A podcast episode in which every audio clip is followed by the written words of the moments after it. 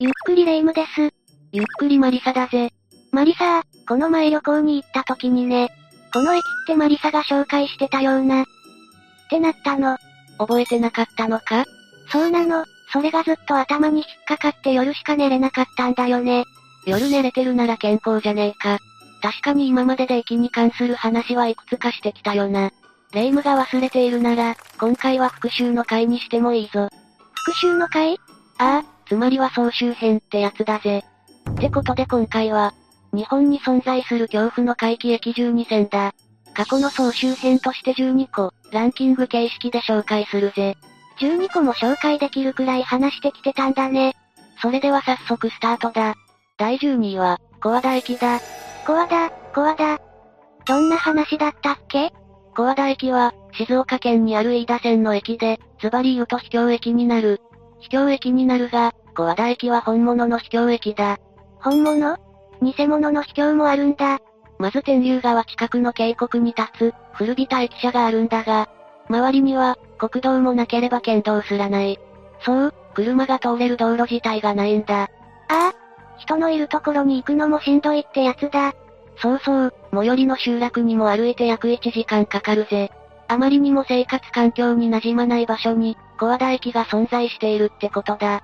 ちなみに、皇后雅子様の旧姓が大和田ということもあって、同じ漢字の、この小和田駅が一時有名になったこともあったな。道明寺って名字に生まれたかったなだが、小和田駅で降りたとしても、電車は3時間近くは来ないぞ。 3時間そんなに来ないのもちろん無人駅だから、もし一人で降りれば、そこはたった一人の世界になってしまう。バスやタクシー、自販機すらないぞ。あるのは、天竜川と生い茂った木々くらいだ。自然しかないって、かなり辛いわ。さらに辺りを散策した人によれば、大型動物の白骨まで見られるらしいぜ。大型の動物って、まさか熊熊も出てきそうな環境なのは間違いないな。一度でも小和田駅に降り立つと、とんでもない孤独感や恐怖感を味わえるだろう。もし一人で降りたら、考えただけでも恐ろしい。第11位は、麹町駅だ。麹町駅とは東京メトロの有楽町線の駅だったね。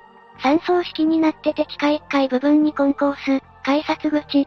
地下2階が1番線ホーム、地下3階が2番線ホームという作りね。結構覚えてるじゃないか。方向が違う列車は同じ階には来ないんだよね。その通りだ。駆け込み乗車をしても間違える心配ないな。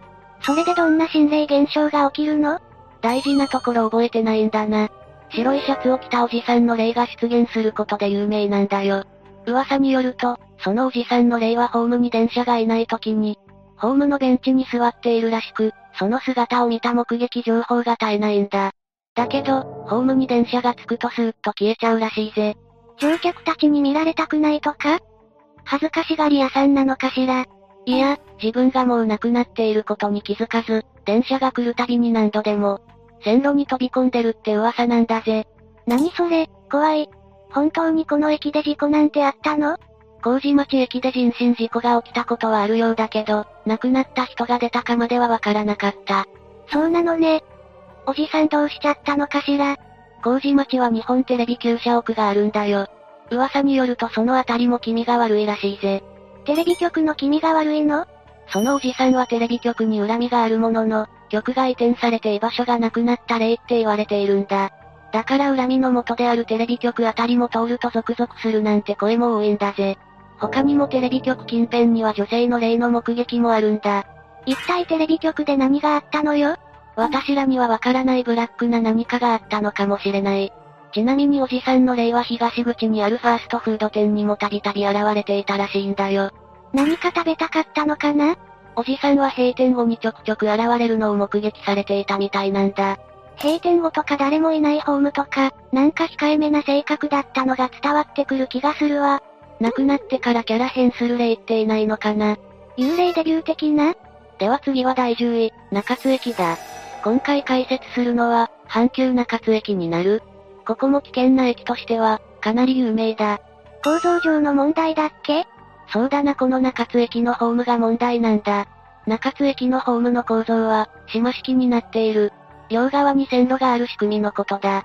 どっちからも電車が来るってことね。そのホームの幅なんだが、かなり狭い。ホーム自体の幅は、2メートルから3メートルはあるかと思う。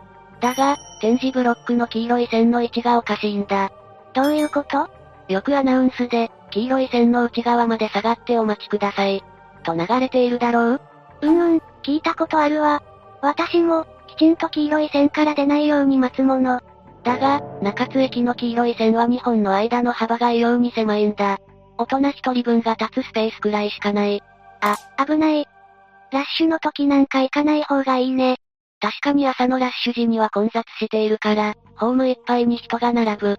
そのため接触事故や人身事故が、たびたび発生しているそうだぜ。いやいや、怖すぎるでしょ。さらに、もっと恐ろしいのは飲酒した帰りだろう。確かに酔った状態で、そんな狭いホームは危険よね。ああ、中津駅すぐそばには飲み屋があるが、正直怖くて飲めないだろうな。駅近くに、なんという誘惑。飲酒もだが、ベビーカーや車椅子の人も危険だ。転落の危険性がかなり高いぜ。そんなにスリルのある駅があるなんて、常に気を張っていないといけないわね。よし、どんどん行くぜ。次は第9位、土合駅だ。ここは、群馬県の山間部にある、通称もぐら駅と呼ばれている駅だ。インパクトあるから覚えてそうだけど、覚えていないわ。もぐらと言われる理由は、下りホームが新清水トンネルの中にあるからだと言われている。そして、地上からホームまでたどり着く時間が、かなり長い。だいたい早くても10分程度は、かかるそうだぜ。長すぎしかも平坦な道ではなく、462段もある階段を下っていかないといけないんだ。それも、暗がりの中をな。もう駅だってこと、忘れちゃいそうになるわね。そして注意点なんだが、事前に時刻表は把握しておく必要があるぞ。まさか、ここもあんまり電車が来ないんじゃ。ああ、そうだぜ。この土合駅の1日の利用客数は、平均20人くらいだと言われている。利用客が少ないことから、電車の本数も2時間から3時間に1本のダイヤになっているんだ。じゃあ、もし時刻表を見ないでホームまで降りてきちゃうと、また地上まで462段の階段を上るか、ホームで電車が来るのを待つか、だな。うわ、どっちも嫌だなちなみに、上り線電車は地上駅にある。上りと下りを間違えてしまうと大変なことになるから、ここも注意だ。地上駅と地下駅に分かれているのね。しっかりした調べをしないと、痛い目を見そう。無人駅の土合駅は、このような突飛な駅から、関東の駅100選にも選ばれている駅なんだ。2020年には、かつて駅務室として使用されていた場所をリニューアルして、カフェをオープンさせているんだぜ。駅の作りも面白いけど、カフェまであったら観光客は嬉しいわよね。だが、さっきも言った通り、電車の本数が極めて少ない。終電の時間はあらかじめ把握しておかないと、ホームに取り残されてしまうからな。そういう危険性も考えて、行動してほしいぜ。そうね。暗がりのホームに取り残されるって思ったら、鳥肌立ってきちゃった。第8位は、元須駅だ。元須駅は岐阜県にある駅だぜ。地上を走る電車で垂水鉄道の中間駅では唯一の有人駅なのが特徴だ。踏切の話だったかなああ、元須駅と糸抜駅の間にある元須南踏切がやばいんだよ。事故の多発スポットとか大正解だぜ。最近だと去年も起き、他にも1997年、2001年、2018年にも起きているぜ。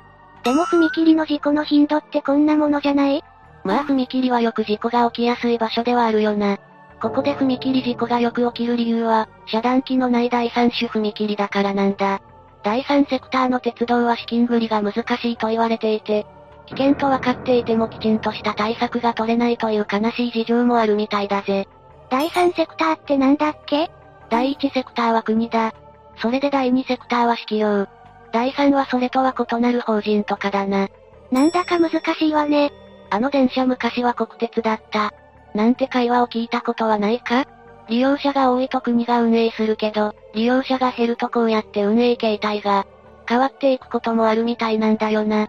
今は西能鉄道、住友大阪セメントや沿線自治体などが出資しているようだぜ。市民の足となってくれるために頑張っているのね。そういった背景もあって踏切事故が多いんだけど、2016年には、某事故まで起きてしまったんだ。写真で見る限り見通しは良さそうなのにね。電車と軽自動車が衝突して運転していた70代女性が亡くなってしまったんだ。目撃談によると警報が鳴ってから線路内に突入したらしいぜ。え、どうしてだろうめちゃくちゃ急いでいたとかなんせ本人が亡くなっているからわからないよな。その事故以来、車で電車に突っ込んでいく女性の霊が見えると噂なんだぜ。ええ亡くなってもなお、電車に突っ込んでいるのどうしてだろうもしかしたら突っ込みたいんじゃなくて、やり直したいのかもしれないぜ。どういうことよく階段から落ちて誰かと入れ替わったら元に戻るためにまた階段から落ちるとかあるだろああ、同じシチュエーションを試してみる作戦ね。亡くなるなんて思ってなかったから、焦った女性は同じシチュエーションで、現世に戻ろうと日々頑張っているのかもしれない。そして私たちは電車に特攻していく姿を目撃するということね。第7位は、小幌駅だ。この駅は、北海道の室蘭本線の駅で、駅の東西にはトンネルがあり、北には山、南には舗装されていない獣道、さらに奥には海岸がある。その立地、やばすぎー。小幌駅に降り立つと、まず市街地に抜ける道がない。完全に脱出することができない駅だと言えるな。降り立ったら最後、って感じね。現在、電車は、上りが1日4本、下りが2本だけ通っている。またまた本数の少ない駅。小幌駅は、秘境駅の中でも群を抜いている、キングオブキングの異名まで持っているんだぜ。確かに本数の少なさや周囲の何もなさは、秘境駅1位かも。でも、どうしてそんなところに駅があるのもともとは、蒸気機関車に対する信号場として設置されたのが始まりだ。そこから JR 北海道に移管されて、現在の小幌駅になっている。あ、トンネルがあるって言ってたもんね。まあ、利用客も少ないことから、やはりコスト面から小幌駅の廃止も視野に入れていたんだ。しかし、この小幌駅から近い海岸は、世界ジオパークに認定されている観光名所でな。もし小幌駅がなくなると、豊浦町は観光の目玉を失うことになってしまうわけだ。じゃあ、豊浦町がコストを負担しているってことああ。町が守っている駅なのね。守っているといえば、小幌駅に20年以上住んでいたとされる、小幌の仙人という男性がいたんだ。仙人は亀だけで十分かも。見た目が仙人のような風貌だったそうだが、正体はホームレスの男性。男性は、暗黙の了解で小幌駅に住み着き、駅を守ってきたとされている。北海道の厳しい冬の間も、除雪を自らしていたそうだぜ。す、すごい。本物の仙人みたい。実際に、鉄道ファンも男性と交流していたくらい、男性は認知され続けていたそうだ。まるで、昔話のような話。ただ、やはり冬の時期は行くことをお勧めしない。極寒の北海道ってだけでも辛い上に、この辺は豪雪地帯だ。以前、小幌駅で普通列車を待っていた乗客2人が、やってきた列車にそのまま通過され、駅に取り残されたことがあったんだ。やだー。季節は、雪が降りしきる1月だ。待合室がない、吹きさらしの状態で、2人は待ち続けるしかなくなってしまったんだ。冬に置き去りなんて、んじゃう。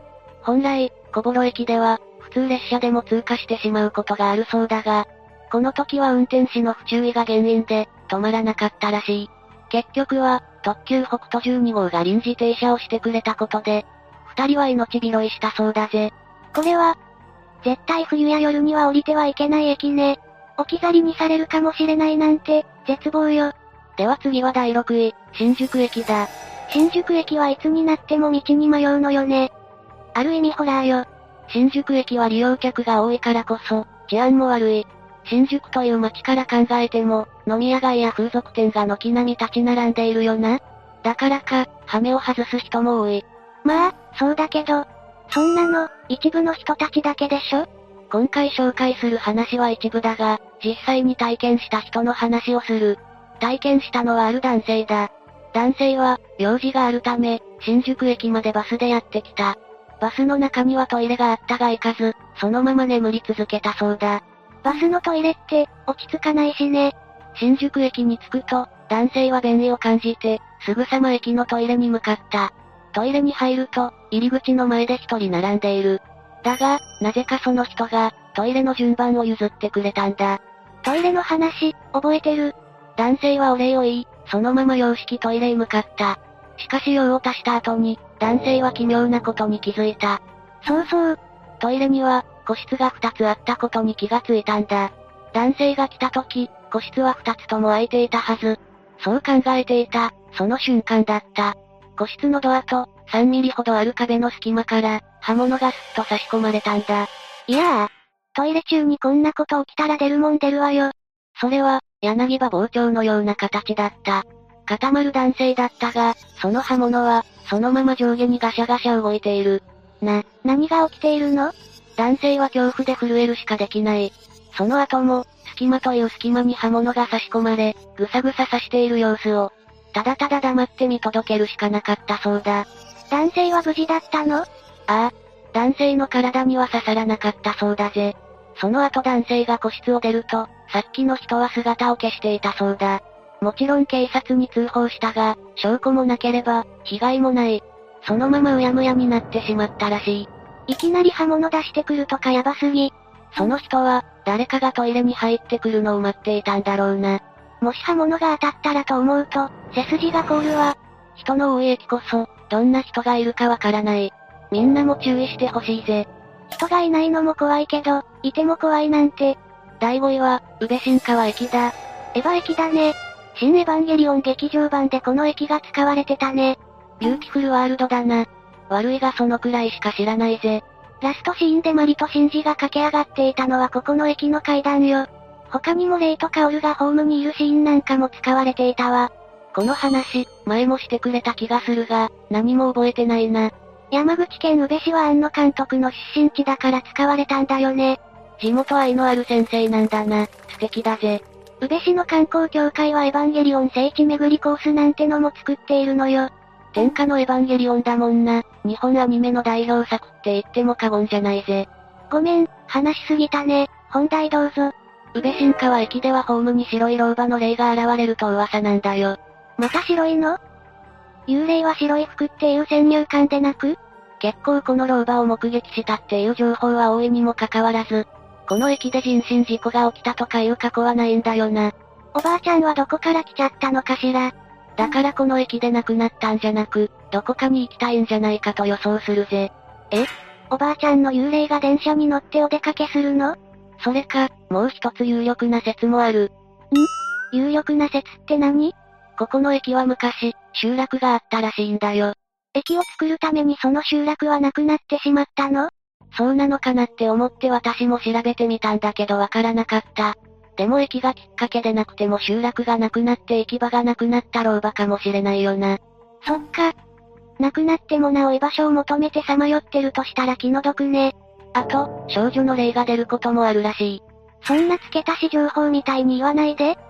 少女は誰わからない。老婆の若い時の姿なんじゃね若い頃と年老いてからの姿、両方出すとかどうなってるのよ。少女についての詳しい情報があればコメント欄にて頼むぜ。第4位は、西青山駅だ。これは三重県伊賀市伊勢路青山にある近畿日本鉄道、大阪線の駅なんだ。開設当初よりも1キロほど西に移転した場所で今は落ち着いているぜ。駅が移転なんて、結構生活の質に変化が出そう。電車が複線化したことで移転することになったらしい。伏線化するほど需要があった電車だけど、1997年からは無人駅となり、今はひっそりとした雰囲気でまるで廃墟のような不気味さと評判なんだ。地元の皆様が不気味がるほどの雰囲気なのかしら実はこの駅は有名な近鉄大阪線列車衝突事故が起きた現場からすごく近いんだ。それと関係があるのか電車に男性の霊が乗り込んでくるとか、改札の窓口あたりに女性の霊がいたなんて目撃情報が寄せられているんだ。近鉄大阪線列車衝突事故って確かかなりの大事故だったのよねそうなんだ。車25名、負傷者288名とかなりの犠牲者を出してしまったんだぜ。事故が起きたのは1971年10月25日のことだ。トンネル東口の200メートル手前で特急列車がブレーキ故障のために停車したんだ。電車の異変に気づいて急遽止まったってことなのねだけど整備士などとの連携がうまくいかず、まだブレーキが整備されていない状態でブレーキが解除されてしまったんだ。えせっかく止まったのに停車した場所が下り坂だったということもあり、ブレーキが解除された列車は勝手に暴走。なんと時速120キロでトンネルに突入して、脱線した先頭2両が対向列車と衝突してしまったんだ。あららら。それは大変な事態だわ。現場が山の中ということもあり、すぐに救急車が駆けつけられず、多くの犠牲者が出てしまったんだ。不運が重なってしまったのね。この日は7本もの電車が同じような不具合を起こしていたこともわかってるんだ。え、7本もそんなことってある整備不足だったんだろうな。でもこの事故をきっかけに整備なども厳しくなったと言われているからな。この事故が起きるまでは今ではありえないような基準だった可能性もあるな。こんなに犠牲者が出ているなら当然心霊スポットになってたりするわよね。そうなんだ。だからこの事故現場と近い西青山駅は犠牲者の霊が出るなんて囁かれているんだぜ。第3位は、一杉駅だ。ここは愛知県刈谷市一杉町にある駅なんだ。刈谷市ってかっこいい市名ね。名古屋鉄道名古屋本線にあって、開業は1923年と歴史がある駅なんだぜ。 1923年って関東大震災があった年じゃないの。詳しいな、レイム。日本に住んでいる以上、地震に関する知識は備えておくべきよ。防災意識の高いレイムがまだまだ語り出しそうだから強引に話を先に進めるぜ。この駅では心霊現象が起きると有名なんだけど、それには理由があるんだよ。1958年11月24日に踏切内で事故が起きているんだ。え、人身事故飛び込みとか飛び込みではなく、一時停止を忘れたオート三輪が踏切に突っ込み、特急列車と衝突してしまったんだよ。ちゃんと一旦停止して安全確認して、不運はこれだけで終わらないんだ。このオート三輪はシンナーが積まれていて、衝突した瞬間に引火して火災が起きた。それと火災はどう関係があるの溶剤の蒸気と空気との混合気体が合わさると燃焼するといったイメージだ。シンナーでの火災は決して珍しくないことなんだぜ。そうなんだ。結構怖いものなのね。この火災で車両2両が全焼し、乗員36名が傷という大事故になってしまったんだ。今でも駅には慰霊碑が設置されているんだよ。この事故が関係してるのか、一次駅のホームには不思議な格好をした霊が現れるらしいぜ。ちょっと待った。不思議な格好ってどういうこと私もこれが引っかかって色々調べてみたんだよ。ただ具体的な格好まではわからなかったぜ。不思議な格好が気になりすぎてもう夜しか眠れない。そんな霊夢のためにちょっと考察しようと思うぜ。血まみれとかなら不思議ではなく恐怖よね。目撃者曰く何かのイベントと勘違いしたらしいから例えばピエロとかあんなイメージだろうかピエロの格好の幽霊が出現するってどういう状況よしかも不思議な格好の霊は複数いたらしいからな。複数ってことは事故で犠牲になった方たち謎が深まるわね。これも詳細がわかる方はコメント欄にて頼むぜ。この事故が新たな犠牲者を呼ぶのか、飛び込みもたまに起きるみたいなんだよ。負の連鎖はやめて。ただな、一次駅の隣にある藤松駅の方が人身事故はやばい。どういうこと藤松駅で起きた人身事故は一次駅の3倍なんだ。 3倍その藤松駅こそ呪われた駅なんじゃいや、単に藤松駅は柵が他の駅よりも低いらしいんだ。だから飛び込みやすいってことそんなの嫌第2位は、高砂駅だ。聞き覚えはある。高砂駅は、北海道江別市にある駅だ。北海道の駅なんだ。これってあれで有名なってやつ市のメッカとして、昔から有名な場所なんだ。え怖すぎる。ってことは飛び込みなんじゃ。そうだぜ。あわわわわ。考えただけでも恐ろしい。毎日のようにニュースでは、電車に向かって飛び込みをする人が後を絶たない。まあ都市部のように利用客が多い駅では、頻繁に人身事故が多発しているよな。しかし、この高砂駅は、1日の利用客が3000人にも満たないのに、市のメッカとして恐れられているんだ。そうだ。人数に対する事件数が、現に高砂駅の南口を出ると、線路側を向くように、地蔵が設置されている。その地蔵は、飛び込み事故で亡くなった遺族たちによって建てられたそうだぜ。そんなに亡くなった人が多いんだ。地蔵の台座には、こう文字が刻まれている。鉄道歴、者。そして、裏側には、のっぽろ平村のっぽろ市街、有志一同遺族一同。昭和3年9月23日混流、天徳寺、読み方不明。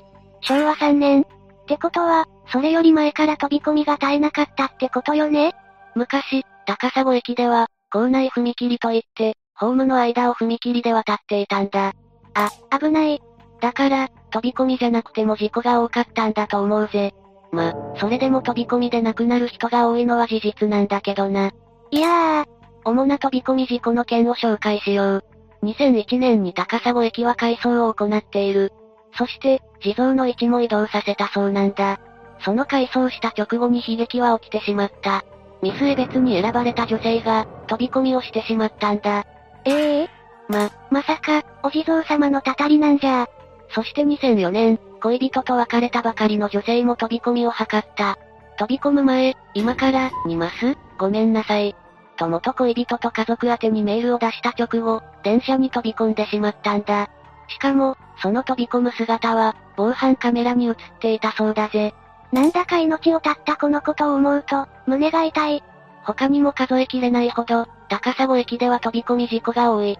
だからか、心霊現象も多発しているらしい。そりゃあ、そんなになくなっていたら、ない方がおかしいわよ。なんでも高砂駅の飛び込み事故は、亡くなった霊が仲間を増やそうとしているために、続出しているという話だぜ。お化けに呼ばれているってこと近年は地蔵のおかげなのか、飛び込み事故は減少しているらしい。それでも高砂駅で眠る寺社の霊はいつまでも住み着いているのかもしれないな。最後、第1位は大池遊園駅だ。これは和歌山県紀の川市にある和歌山電鉄岸川線の駅なんだ。和歌山県。桃太郎、それは岡山だろ最後の最後に間違えやがったぜ。鬼みたいなツッコミ。大池遊園駅は名の通り近くに大池遊園というボートが楽しめる大きな池がある公園だ。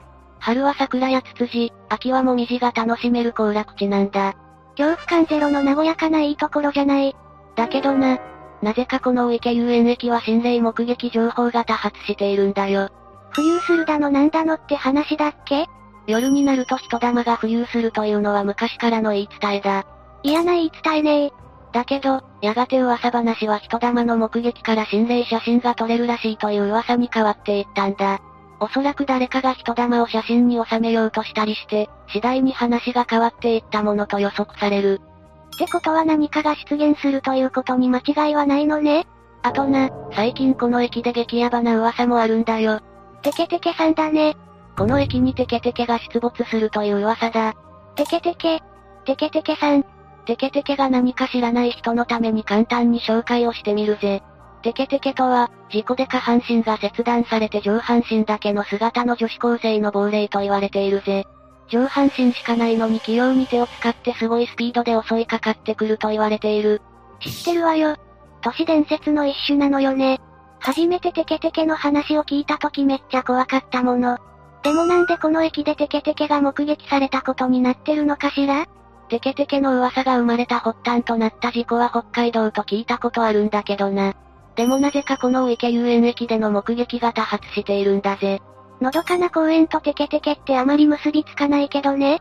ただ、この噂に興味を示したオカルト好きの人が興味本位で訪れてみたところ、錆びれた雰囲気の駅が妙に気味悪く、なんか境界となっているような違和感があったらしいんだ。境界ってどういうこと異世界と繋がってるような感じじゃないかどんな感じよそれで帰る時にふと足を見たら、何かに切られたような切り傷ができていたらしいんだ。もちろん切った覚えはない。じゃあどこでできた傷だっていうの不思議だなって思っていると、テケテケの都市伝説の内容を思い出したらしいんだ。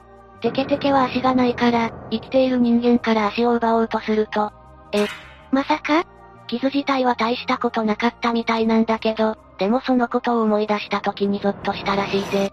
そりゃするわよ。一体何だったのかしらそれは今でもわからない。